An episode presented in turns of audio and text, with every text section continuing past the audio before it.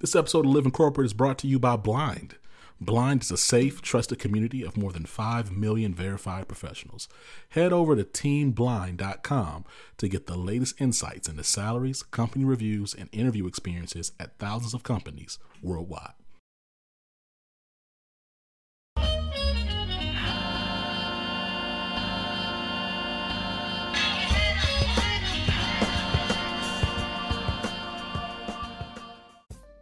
What's going on, y'all? It's Zach with Living Corporate, and it's interesting.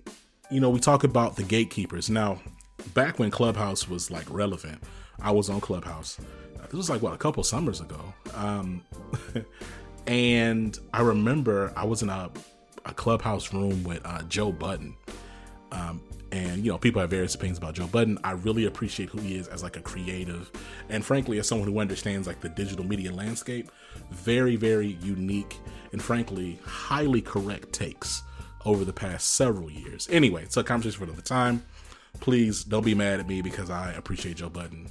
Um, shout out to the virgos. Uh so we were talking about in that chat room or club room, chatty room. Well, I forgot. You know the the rooms where everybody's talking together. Okay, in the room, uh, we were talking about gatekeepers and like power and black creatives and like what does it really look like to like really get on.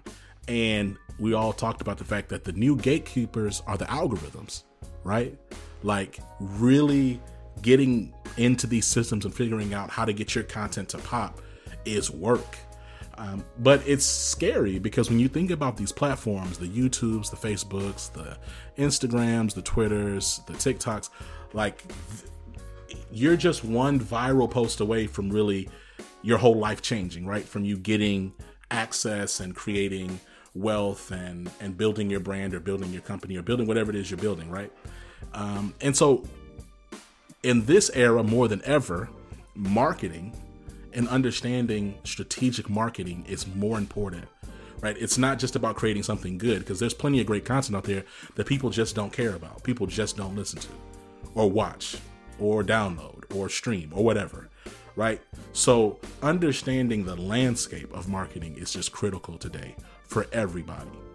And not only that but we're in this time where marketing um, is more and more targeted and niche.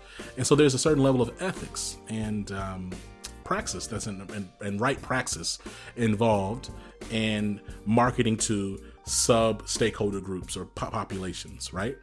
Um, and so, with all that being said, I'm so glad that we were able to have Bianca Reed on the podcast today. Bianca Reed is a, a senior executive um, at Rain Growth Agency.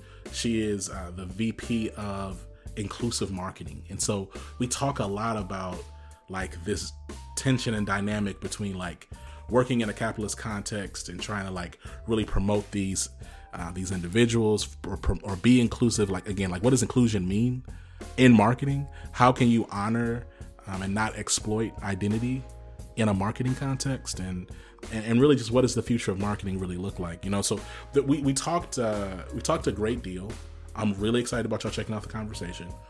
Make sure y'all stay here after we get back from tapping in with Tristan. All right, see you in a second.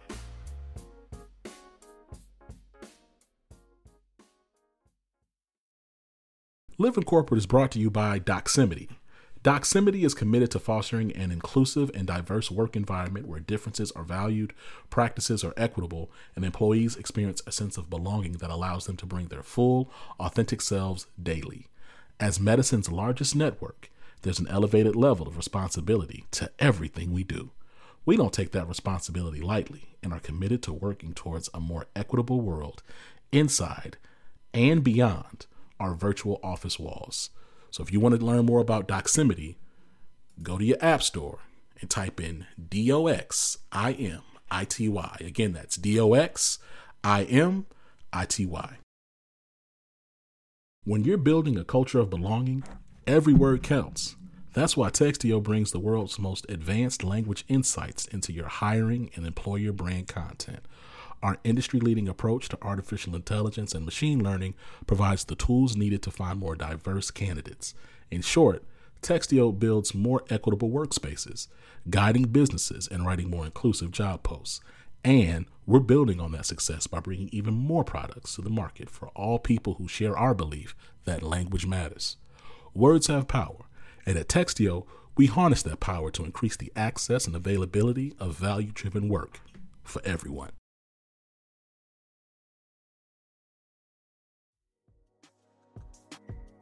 What's going on, Living Corporate? It's Tristan, and I want to thank you for tapping back in with me as I provide some tips and advice for professionals. Today, I want to discuss how you can address job hopping with recruiters. Many people, especially millennials and Gen Zers, have ended up job hopping for various reasons. Maybe you were looking for better pay or the work culture was terrible. No matter the reason, this can be a red flag for recruiters. Recruiters believe that your previous behaviors are the best indicators of your future behavior. That's why they conduct behavioral based interviews. So, keeping with that logic, they're concerned that if they hire you, you're going to leave the company six months later because that's been the pattern in your work history. According to the Society for Human Resources Management, on average, it costs a company six to nine months of an employee's salary to replace them, so they're trying to reduce the odds of this happening. So if you find yourself in a place where you need to explain your job hopping to a recruiter, work on filling in the gaps and making them feel comfortable with you. Start by reflecting on each of your jobs to understand what you experienced, what you learned, what skills you gained, and what made you leave your job, or better yet, what opportunity was at the next job. From there, you'll want to walk the recruiter through what you learned and how you learned even more at the next job. When you get to your current role, you want to say something like, each of these opportunities has provided me with clarity on what I want in a job and the value I can bring to a company, which is why I'm seeking a company where I can have longevity. I firmly believe that my journey has brought me to this moment and provided me with all the experience I need to stay here and create results. This type of response will give recruiters the reassurance they need to move past your job hopping background and help you land your next job. If you aren't sure how to sum up your experiences, what you learned, and the skills you've gained throughout your job hopping experience, I would suggest you book some time with a career coach like myself to help you navigate that and create a more personalized response. This tip was brought to you by Tristan of Layfield Resume Consulting. Check us out on Instagram, Twitter, and Facebook at Layfield Resume, or connect with me, Tristan Layfield, on LinkedIn.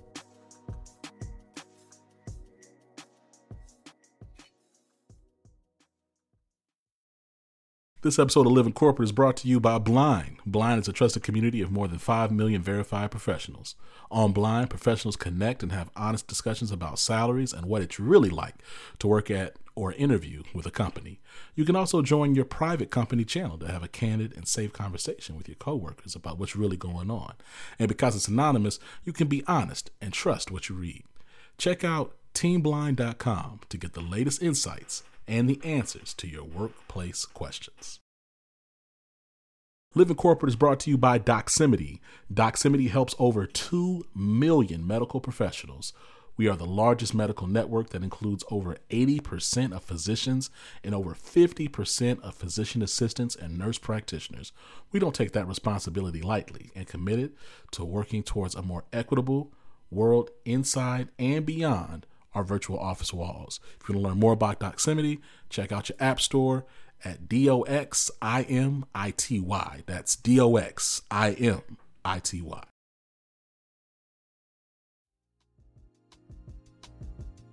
Bianca, welcome to the show. How you doing? I am fantastic. Happy to be here and chatting with you. Listen, um, I find this to be an honor, and I just have to, you know, we do a, we have the interview, and I do like the little intro and the outro, so I'll probably say something there too. But I want to say it in the interview too, so you hear me in real time. I am so thankful for uh, Rain Growth Agency, like all of y'all's help. You know what I'm saying? Like y'all was down. This was like a couple years ago. Y'all helped me with my Kickstarter. Y'all giving me feedback um, on my website for free. You giving me your time. Y'all introduced me to Westwood One. Now they're racist, and that, that, that deal didn't go really well. But that didn't work it, out for you. But it's okay. Didn't work out. But it's cool. It's great. it's know. and uh, I was like, we can introduce you, but we don't control that whole pipeline. So yeah. Golly, I went over there. I was like, oh, okay, it's looking kind of crazy over here. Dan Bongino and them. Uh, but anyway, so that was great.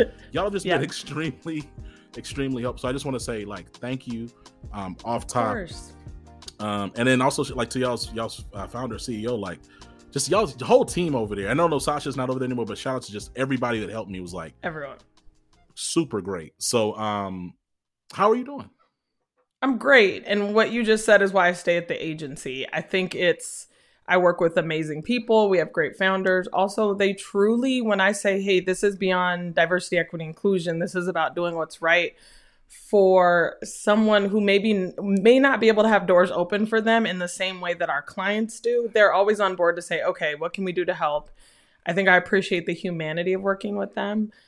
I'm great, busy, business is good, work is good. You know, I have four kids and a husband who's in the military. So life is always a little wild, but it's I'm doing very well. So I so look, you know, I got the one, I got another one coming later this year. Congratulations. Thank you very much. Four feels like a lot. Yeah. It okay. is. Uh, they range from 18. My bonus son is 18, and then all mm. the way through to my little girl who just turned six. And mm. my husband and I, we stay moving. They're all in sports and activities and college and kindergarten. It's it's a journey. It keeps us busy. It keeps you busy. Keeps you young too, right? And it I does. feel like it. And I feel like it kind of keeps you reflective and thankful because I mean, you get to see how they're experiencing in the world and finding, just discovering life, the things that you may kind of take for granted. You see them kind of experience for the first time, and their eyes get big. At least mm-hmm. Emery, her eyes get big and just everything. So whoa, she's she's learning. Uh, she's saying cool a lot, right? She'll say cool, whoa, and I'm like, wow, it's just a closet. But this hey, is this what, is a great. But it's closet. new to you. And you know I what? I should be thankful for the closet. Part, go ahead. No, no, go right? ahead. I think the coolest part also is with my sons watching them experience a world where they don't think gender is a huge factor in deciding someone's talents, where they don't see ethnicity. It's just watching that evolution of that Gen mm-hmm. Z and younger generation. It makes me so hopeful for the future because they don't, they just think differently than we do. And it's exciting.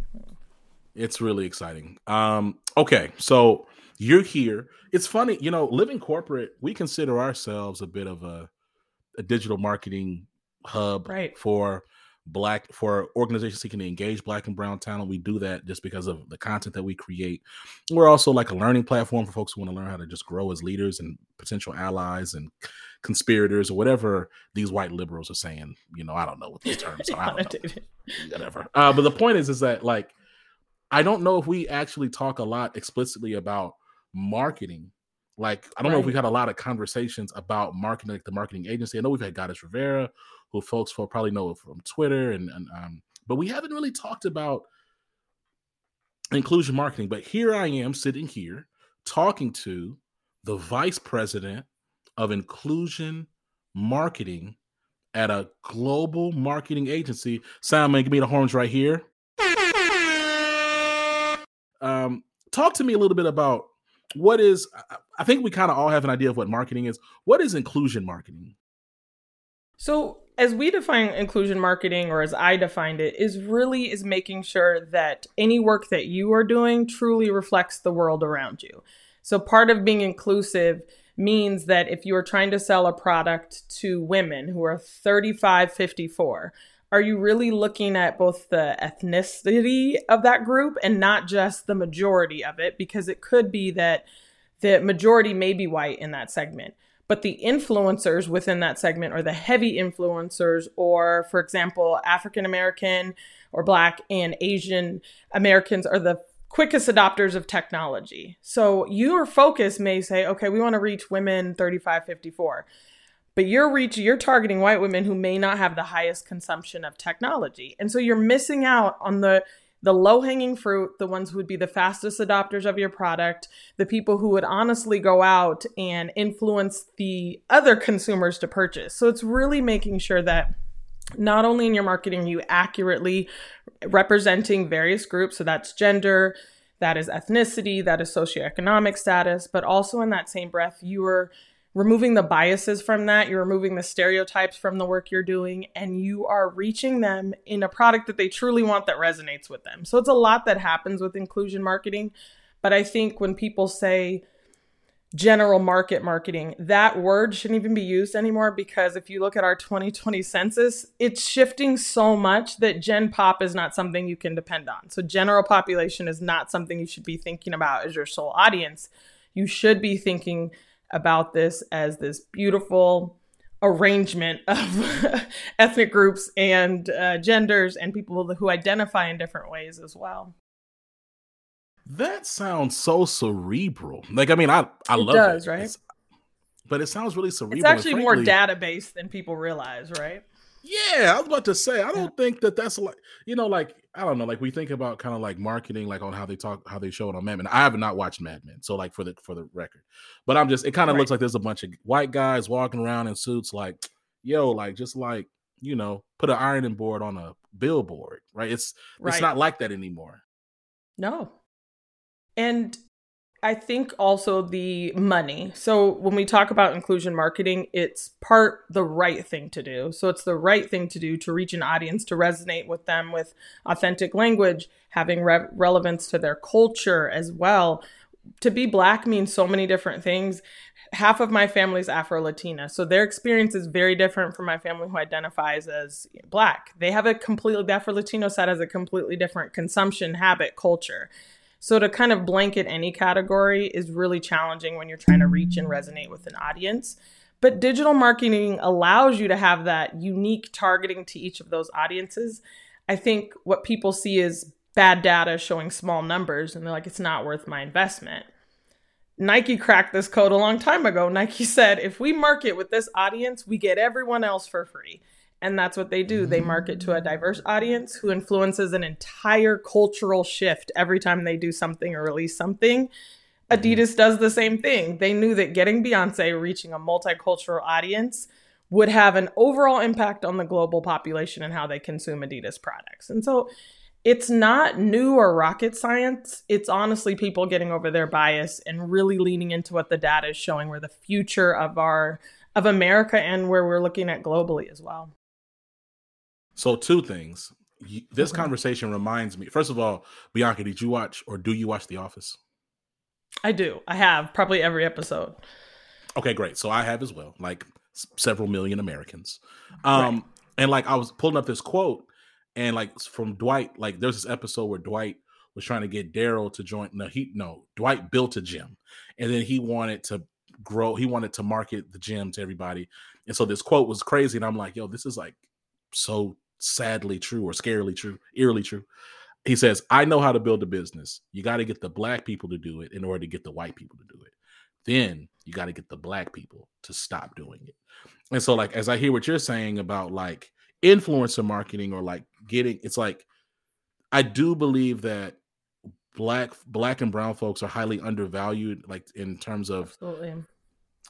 in terms of like our role in influencing and moving like product or like a movement or people kind of doing whatever like we are seen as cool like so it's like yo these are the cool people doing this thing like if they're Right. doing it like we sh- and so it's also like interesting because like i think about if like when you talk about like inclusive marketing is what i'm noticing so of course you know i'm in this media space so what's Right. interesting is like i'll be like on um apple podcasts or spotify or whatever and it'll be like living corporate right and then it'll be like if you like living corporate you'll like all this other stuff and it's like i wonder like do we really value or appreciate like all of the even if like even the the quote unquote um the micro influencing that happens by Right. marketing to a brand that or marketing something that might not on, might only reach tens of thousands but then there's a trickle or expansion that they're reaching you know millions of people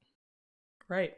It's powerful. I mean, even when what you're talking about is algorithm work, and that is such a powerful thing because who's behind algorithms? And that's something that why it's so important. Every time I do any speaking event and I'm talking to high school or college students, I'm like, go into technology, go into mm-hmm. advertising, go into marketing, because the power of shifting algorithms can also shift how our businesses can thrive, the power of injecting a, be- a deeper thought process into technology also acknowledges that other businesses can thrive, grow, and you can reach a target audience that is probably being somewhat stifled by your algorithm or your data or some piece like that.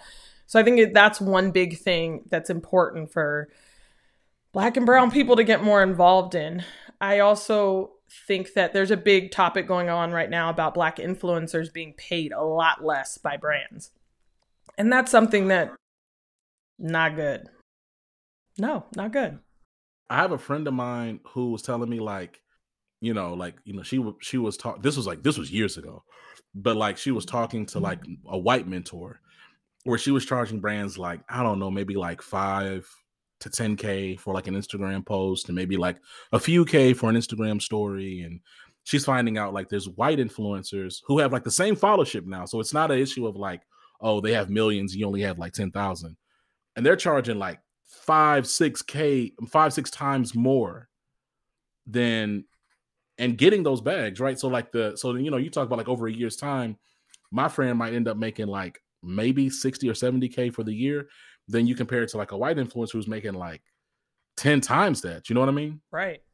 It's painful also, and I would always encourage them to live uh, black and brown influencers to lean on data because I also think that's what gets it is you have an agent or you have someone that's progressing them through and they're not leaning on the data of it and saying, I have a higher I have some of the highest engagement.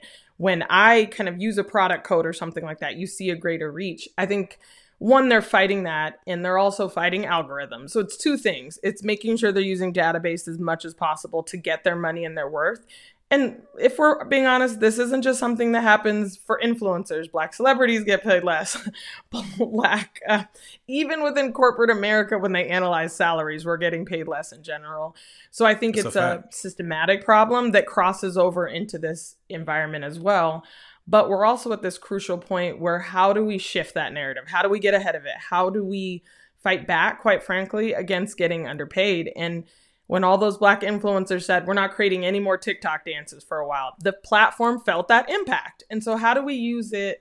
I think sometimes in our protests, we have to consistently, it's not cancel culture, it's how do we tie back our trillion dollars of buying power to kind of shift and influence things in our favor. And I think that's sometimes where we culturally have to line on, hey, how do we set the standard and say this isn't going to happen anymore? And it, it's more complex than that but i think those are moments that we can kind of control our destiny a little bit. I'm right there with you. I mean also some of it has to do with just saying no like no i'm not going to do it right? Like so like you know there's uh, okay so you're in so again i'm talking to a marketing executive. So let me like let me talk to you about let me give you a little bit of tea about what happens over here in the little living corporate world bianca. So um every now and then, so one, you know, when I think about how we get interviews for Living Corporate, I don't really do a lot of I don't do a lot of pushing. Like I interview people, I reach out to a couple of people that I like, the Bianca Reeds of the world. And then I get a lot of um requests like from Penguin, uh Viking House and you know, you know, whatever, you know how the game goes. People reach out to you. What I'm also noticing though is every now and then, and I'd say every now and then, I mean like a couple of times every month, I get like this um I get like these DEI marketing agencies or just marketing agencies. They might not even be DEI. And they will hit me up and say, "Hey, we have we've been hired by whoever. It's some institution, some multi-billion cap institution. Would you like to interview one of the executives at the and I was like, and so I, I picked up the phone one day because I was so flabbergasted. I was like, so wait, so so I understand. So you got a contract with this big company, and they paid you for DEI marketing. They said yes, that's okay. And so now you're hitting me up as a third party vendor, and you're asking me to do that work for your contract that you got paid for. You want me to do that for exposure? And I and I'll be like, well, you know, um, it's a great opportunity. And I'm like, have you seen who we've interviewed on Living Corporate? Now, like, now if this was like three years ago, Bianca, I'd be like, cool. I'm, I'm gonna, but I'm gonna, I'm gonna keep it a thousand with you. Like, at a certain point, it's like, like, of course, like, if like Barack Obama pops up or whatever, yeah, I'm gonna say yes. But like, we've had a lot of brands, like a lot of, a lot of brands. So it's like, yo, I'm not really tripping about the senior director of whatever at Peloton or Yoplait yogurt. Like I don't care. Like and, and, like that's insulting, but it happens all the time where like I feel like black and brown folks particularly like we're talking about marketing but like just even in the creative and influencer space like we're asked to do so much for free in this in the in the spirit of well if you say yes this if you work for us for free then maybe there'll be an opportunity down the road to get paid and it's like did you take your contract for free no and I would encourage you to have a contract prepared that said, if I take this guest on, you will run advertising on this podcast for the next X, or you buy into odd, odd podcast. And in addition, because you're doing a diversity effort, you're going to buy this podcast ads. And in addition, I want you to support a black or brown founder and buy podcast ads for them. And I think that's where we have to start negotiating differently and say, cool, we'll have them on for free, but that comes with a rider of you doing X number of advertising or you doing this because that's what's happening in general market. They don't just let you be a podcast guest. They're like, cool, but what else are you going to do? Or what, how, if I'm, you're scratching my back, I need something. And so all of that yeah. is us negotiating differently. And I get sometimes it's hard because you're negotiating with another black person who is like, come on, just help me out. And I'm like, we are not helping each other out if we take this approach. Like, I want to help you, girl. We're I feel not. it in my soul. I get it. But we are not taking the same approach. And so let's align on collective uplift of our culture and community. Let's align on that. And then how can we make this work so that we both see growth?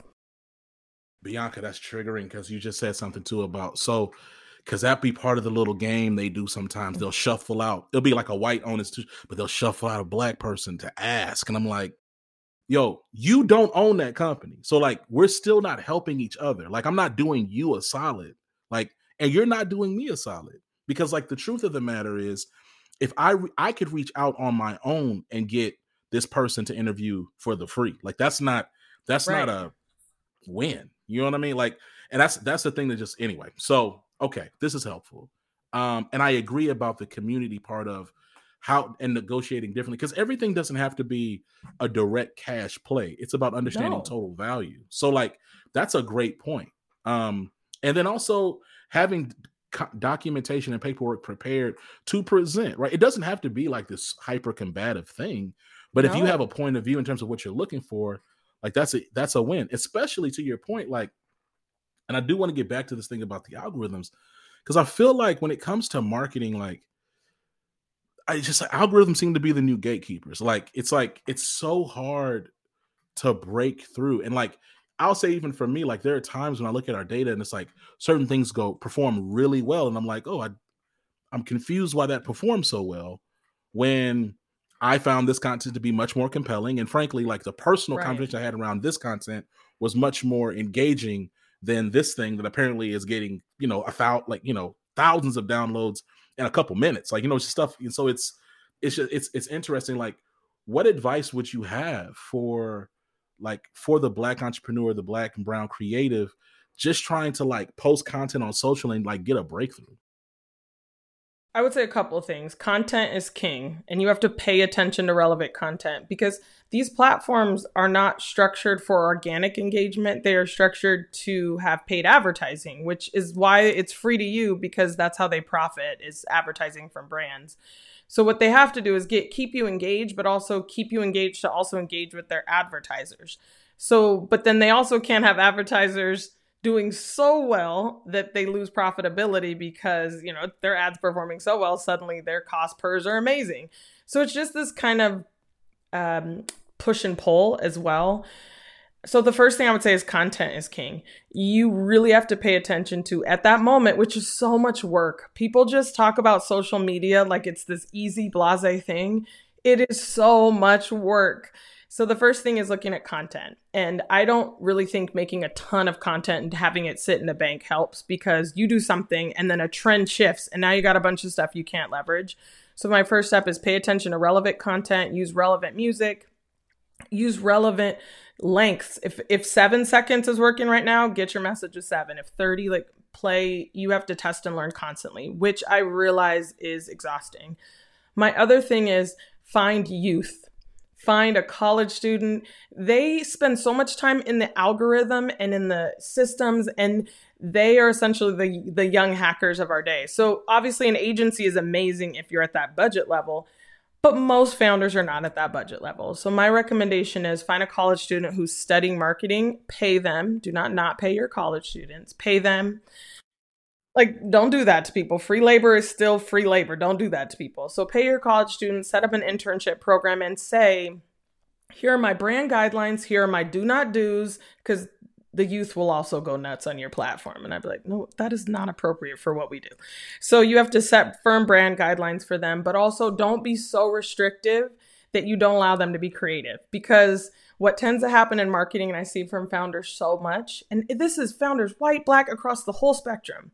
They keep selling to themselves and being like, but I loved it. And I'm like, yeah, but you are not buying your product because you created the product. So, who is your target audience? How are they consuming it? What's it resonating with? Um, the other thing I would say is when you look at within Instagram or Facebook, you can see what audience that your content is resonating with. Pay attention because if they like something different, say, okay, I'm seeing younger generations engage with this, but I'm seeing people with money engage here, and just kind of make sure that you're reaching your target audience with your content. Stay consistent. The algorithm favors the consistent ones. It does not favor the ones who are like off and on and off and on because what they want is you to spend as much time as possible in your content, or sorry, as much time as possible in your platform because that allows them to go back to advertisers and be like, oh my gosh, this audience spends all day in our platform. They spend 10 or 12 hours. Like they're the ones you want to go with. So I think that's the three things is first, content is king. Second, leverage the youth. They know what they're doing in platforms, they pay attention to trends. And the other piece is leverage data. Understand, don't do 58 platforms if your audience is only Facebook and LinkedIn. If your audience is TikTok and LinkedIn, don't don't dilute yourself so much that you're just doing mediocre quality across everything. Bianca, uh, you know, it's just again, the, it's the expertise for me. You know, I mean, that's where I appreciate, and you're you're absolutely right. Like the what resonated with me, of course, you're right. You're the expert here, but what resonated with me is like the work. It's work. It's not. It's not like oh, I'm I'm not gonna just like create, slap something and put together real quick on Canva, post it, and it's gonna get a you know a million engagements. Like that's just not the way it is. But um, you know, just flex bomb for you. You know what I'm saying? Dropping knowledge, dropping wisdom. It's interesting.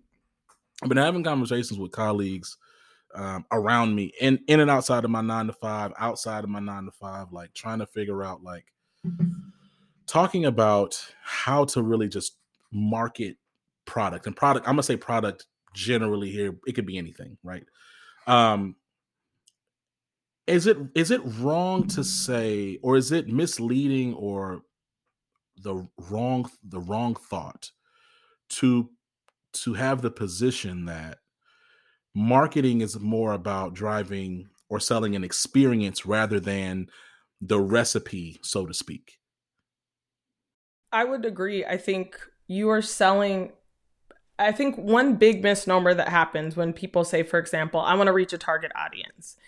And you want to sell an experience because data shows that Black individuals, um, Asian, Hispanic, most ethnicities will lean into a product that acknowledges their culture, that acknowledges their personal experience. They love influencers that resonate with your culture. And if you're Hispanic from New York, that can be very different from being Hispanic and being from the West Coast. So, acknowledging those cultural differences makes marketing an experience where you forget the key is to forget you're being marketed to. That's the key to have this experience that really stops you from being like, stop selling me things and immerses you with the brand. And that's why, I, quite honestly, influencer marketing works so well. I have a client who I just adore who works, uh, they have a product, a shoe that's in the active recovery space and they have been working with Dawn Staley, and she's just incredible. But part of what endears I think the audience, the consumers to that ad is you get immersed in her life, her experience. You're like, whoa, I'm I'm watching a video about the GOAT, the greatest of all time in college basketball. And so it changes your experience, and that is truly the power of marketing. It's how do you make me forget I'm being sold to, but also being really clear about what the product is. So I'm like, I want that experience. And that's what converts sales, I think. It's just so interesting. Like I, I just I was talking to someone about this idea of like what it like when you talk about trying to you want someone to buy you want you want something to convert you want someone to spend dollars it's like people aren't actual they don't actually care about how um the gigahertz or whatever in this piece of technology or the the the the resolution of blah blah blah. Of course, there are going to be people who like are enthusiasts and who nerd out about the technical things, but like the broad group of folks, they're not. That's not what they're looking no. for, and that I feel like this like like the brand. I continue to like talk about them because I like as I get older, I'm like, you know what? Like, no, they actually are like probably the best, some of the best marketers on the planet. Is Nintendo like Nintendo? Yeah, they their graphics are not that good, mm. and like they've but, never been like, but it don't matter. like I'm still no. gonna go and play Mario. I'm about to go get this Nintendo Switch, and I'm gonna hook it up. We're gonna play Mario Party and and the whole and because because they're not selling you on look at how beautiful our games even though the games are cute and they're pretty they're selling you on family experience and fun nostalgia, like they're selling you on yeah. Nostalgia they're selling you on community and us all coming together and you can do that with nintendo and like I, I just don't know if like kind of going back to the top of our conversation like there's so much um cerebral work that goes into this right. and to your point a leaning and dependency on data um that i just and i don't know if like the bro like the if we're all like really like leaning into that as we should but I, but as i look at the big big brands there's commonalities like the big brands are great storytellers Absolutely. they sell experience um and they have a and they and, and they don't actually really focus on giving you a particular um subcomponent of something. They're just going to sell you them, right? They're going to sell you the experience that they can help provide. And then once you get into their ecosystem, then you know you'll kind of get guided around. But ultimately, it's about you want to experience that brand and you're excited about whatever that brand is doing because they're they're they're they, they've associated themselves with an experience. Am I am I off? You're completely, I think the greatest examples of that is Disney. Disney owns Hulu, Disney owns ESPN, Disney owns a wide range of things, but what Disney does so well is one, they leaned deep into multicultural. Disney knew that was the future of where their growth was going to be, and they leaned in deep, but they create such an experience. Like you watch Encanto, and everyone's singing it and it's winning Oscars and it's the top streamed, but it's because they lean into an experience.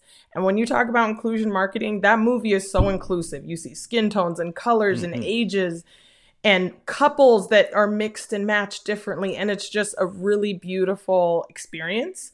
And that and it's working. Notice you're not having any issues with a white American audience being like, "Man, that's not the movie for us." It's because despite what they did is part of immersive experiences to find the commonality. And they found family as that commonality. And then through that they intertwine the beauty of culture. So i mm. really think that's a key. I completely agree with you on nintendo. I mean my sons are 13 and 11 and both have nintendo ds's they have it. The graphics are horrible. Like they're not good but it's a right. new way to catch Pokemon. They're bonding with their dad over it because he has one from forever ago. My I'm now looking at my seven hundred dollars of Nintendo Switch is just sitting there for the DS, so I'm offended, but it's fine. We're, you know, you having your mom with your dad, catch all the Pokemon you want. But you're right. I mean, Nintendo. I don't even play games, but I have a brand affinity for Nintendo because it feels like it connects me to my brothers and my cousins and this nostalgia. See that? So they do a really good job. They do look before we let you go like this because uh, we could mm-hmm. talk forever. You know i do want to i do want to talk to you about like any t- so let me not project on you. Let me talk about the tension i feel. So when we were in partner when we were we signed that deal with cumulus media specifically westwood mm-hmm. one um you know there was a desire for them to just like do um ad insertion through all of our content right? Because they were really excited about our library. And I, I found that one, I just I don't know if I agree with like that style of marketing. It feels really gross, and like I just was a little uncomfortable. And I told them, like, I told them flat out, no. Some of it, I think, we could talk about this another podcast. You know, uh, white institutions are not used to black people saying no. Um, my daughter says no all the time. I plan on raising her to say no all the time. Like I think it's important that black folks, particularly black women, say no. Walk away. Just walk away. You don't have to say no. Just leave. Um, but but but I said no, and and and I think that like as I as I thought about like even just and the reason why I said no, and I and that's still my stance of like in brand branded like ad insertion like that is, um, living corporate, our whole tagline is real talk in the corporate world. We we talk about Right. dismantling we talk about dismantling uh, harmful oppressive corporate systems for the sake of black liberation. We call out brands by name who are doing things that are gross and unethical, even if they're not Mhm. wholly illegal. And so it felt like a betrayal of tho- that of our brand. And at the same time, I was like, but damn, I'm trying to make money. Right. And so there was like this tension of like, okay, but how do I keep my I want to keep my lights on. At the time, business to business campaigns weren't popping like they were because this was in this was like two years ago. Last year it was we we popped off and do crazy. Shout out to our Rain Growth Agency again. But anyway, the point is like there's tension there, is my point. Like there's tension in like, okay, here's what we stand for. We also have to keep the lights on. I have a whole team of people that I I pay and I want to pay more. Do you do you deal with like have you ever dealt with that or like do you how do you manage your identity or just like the work that you're doing and like this capitalistic context where you're trying to you know do something for the greater good but again like it's it's still capitalism like how do you balance that It is. It's such a balance for me because it's a combination of one I, my my ethos, everything is reach back as you rise and not just reach back but reach across, reach up. What I for me the two balances in my career is if I can crash through a glass ceiling, if I can open a door, if I can shift something, it allows me to help others. So my role at Rain the Growth Agency me coming on board was also a journey we went through with DE&I. In 2020, there was a lot of different articles that were written and things that I was able to drive forward as an agency or within the agency. But it did mean that I was stepping out beyond profit. I was stepping out beyond what made sense necessarily for economic reasons. But what I think is the biggest factor in that is one knowing that I'm still doing my job. I'm still selling. I'm still growing clients. I'm still doing all those things. But I think you always have to carve out a piece that is I'm giving this back. I'm lifting someone up. I'm making change within my organization. But we need money, we need profits because when a bottom line comes down, if we don't have money and profits, we can't keep the lights on, we can't pay people more. I can't get black women and women of color and men paid more, right? If I don't do those things. The other thing I really think is important is preparing your one not only your personal core values, but also how to use the money for good and how you do you negotiate differently. So when you talk about the example of kind of buying into podcast ads, how do you negotiate that differently? How do you have a proposal that says I only want to I want to do live reads because I want to personally I will not promote something I don't feel personally passionate about and that's not unique in the podcast space. I mean, we'll have clients will put up for something and someone will be like, mm, not my vibe, not my thing. And so that's the first thing is like if it's going to be my voice, I want it to I want it to open a door for someone else. I want it to be a product I'm aligned with. The other piece is push on them.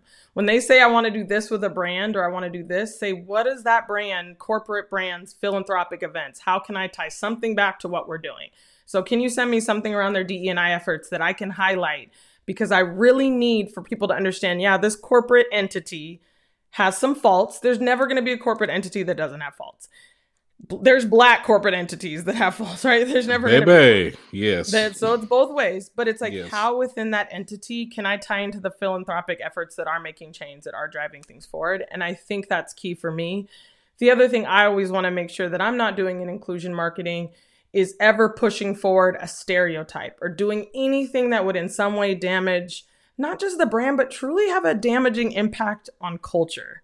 Uh, for me, that's an eye opening thing. When I was 13 or 14 I went to Japan and it was amazing it was an eye-opening moment when I realized when I realized I want to get into marketing and I wanted to do something around cultural strategy because in Japan when I went their only impression of black people were what they had seen on TV and that was not good like it was just not good and they had this just false impression and it scared me at the time because I'm thinking as marketers as media we are impacting how these groups are represented on a global scale. So that really is something else I take into mind on anything we push out the door. And I'll fight for something. I'm like, this isn't right. We don't, this isn't, this is a poor reflection. If you have a healthcare campaign and it shows only everyone else is married, every other ethnicity is married, and you get to the black person and it's a single mom who looks like she's on drugs. I'm like, uh uh-uh, what are we doing right now? So it's those things where you also have to have the bravery to say no, and even to clients, sell them. Not only will this negatively impact your brand, but this isn't who you want to be. Like, this isn't who you want to be. So it, it's a dance across multiple different things, but I think the first step is knowing your core values and knowing what what is your profit and what is your financial goals so that they align with those core values as well. I just love that. Um, bianca thank you so much for being a guest on living corporate. Consider you a friend. Um, Same here. i enjoy all the things that you you work on. I, I appreciate your leadership in this space. Um, and uh, we'll look forward to having you back soon. Anytime. It's an honor to be here. Thank you. Thank you. Talk to you soon. Peace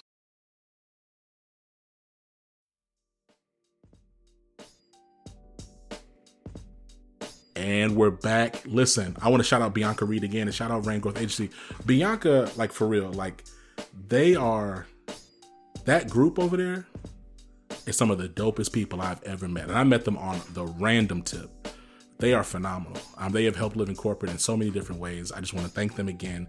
Make sure you click the link in the show notes, to learn more about Bianca, learn more about the work she's doing at the Rain, the Growth Agency. And uh, until next time, y'all, it's been Zach. We'll catch up soon. Peace.